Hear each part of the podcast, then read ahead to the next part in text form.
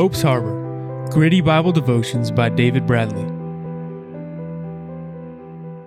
Before going into today's episode, I want to thank all who have listened to this podcast since the beginning, and especially if you joined in or after August 2021. Ever since I began recovery from COVID in August, my brain hasn't functioned fully. It's like having Alzheimer's at times, and at others, like having dyslexia. Sometimes, when recording an episode, it's a real chore to moderate my voice, understand the notes, operate the recording program, and remember where I am when I blank out in the middle of it all. Now, this is not a complaint because I'm thankful to be alive and humbled at how fragile life can be. I just want to serve you who listen to the devotions and give you a clear understanding of the Scripture so that you are blessed with the promises and power of the Word of God. I have experienced these blessings at times and just want to pass them on. Now, today's episode is Deliver Me. Key verses, and I want you to listen carefully to the key verses because they are declarations of faith and trust written by King David. Psalm 37 39. But the salvation of the righteous is from the Lord. He is their strength in the time of trouble. Psalm 38 22. Make haste to help me, O Lord, my salvation. Now, this word salvation in, in the uses here in the Old Testament are they mean it means to rescue, and it's literally or figuratively. It's deliverance and help, safety, salvation, and victory. And it comes from a primitive root word that means freedom from trouble. And so this is what we want to focus on in the episode today. In episode 43, I explained how when I first came to saving faith in God, I woke up. And then, after several years struggling to understand the Bible and find a church where the Bible was taught and held in high esteem, I went through a second awakening. And these were spiritual awakenings, similar to when I was diagnosed with being in a trance state during counseling some years ago.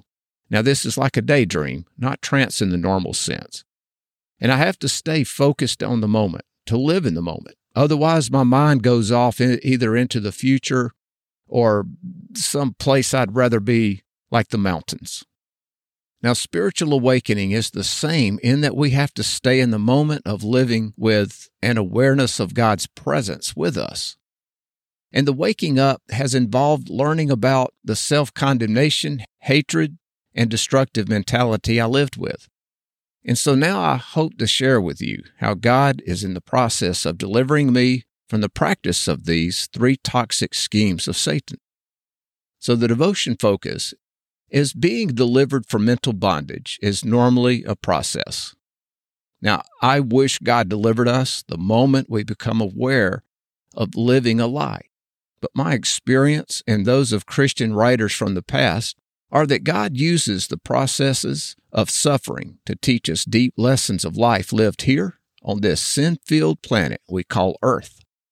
And we know Jesus suffered on the cross, but did you know that as a man, having set aside his power and authority as the Son of God, he learned through suffering? Listen to Hebrews 5 8. And though he was a son, yet he learned obedience by the things he suffered.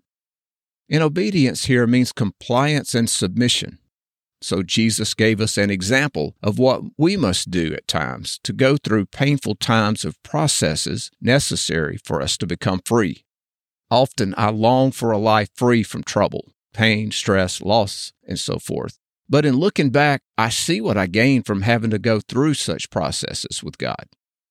And these processes involved me learning a measure of patience, compassion, empathy with those going through similar hard times, a willingness to help others, and most of all, a hunger for God's Word in the Bible. And this is just to name a few benefits. At times, for me, this meant trusting God's Word when I couldn't see how a particular promise would be fulfilled. Now, here's an example. When going through a divorce after nearly 30 years of marriage, God spoke to my spirit one day and let me know if I would just trust him, he would restore me. Now, it took several years before I realized the restoration was even taking place. And there was another time when I felt without hope God again spoke in that quiet voice to my spirit and brought to mind another promise. This one from Joel 2:25. So I will restore to you the years that the swarming locust has eaten, the crawling locust, the consuming locust. And you know, a plague of locusts, they don't leave anything behind. It's just like desolation. And so you can see the analogy there. Now, I couldn't see how this would work out at the time, but with time it did. And I'm restored for the most part now, and the pain of those days is a distant memory. And now I choose to focus on today and not stay stuck in the past of pain and all that I lost. And I can tell you the memories are there, but I don't dwell on them. So I want to ask you something. Where are you in all this when it comes to being delivered and brought out of your pain and distress? Now, I don't have a formula, and though there could be one offered through counseling, but however, I can tell you a good starting place is in prayer to God. Ask Him for help. Ask Him to bring you out of trouble. And if you have to stay a while longer in it, then ask God for the strength to endure. Just try not to lose hope as you wait for rescue. Now, in summary, deliverance or freedom from painful circumstances or people takes time. But also, it takes an intentional action on your part. There are some things that you can do. And I don't believe in the quip, uh, God takes care of those who take care of themselves, or this one, let go and let God. And these to me are, are extremes. The balanced practice is to ask God for help Get informed by studying the process involved in setting boundaries and then get to work. If you wait around for God to do it all, you're likely in for a long wait. Now, there are times when we're on the ropes and emotionally we just we can't get up and do anything. I'm not talking about that. I'm talking about when you're able to do something to help yourself and go to God for help and then get to work.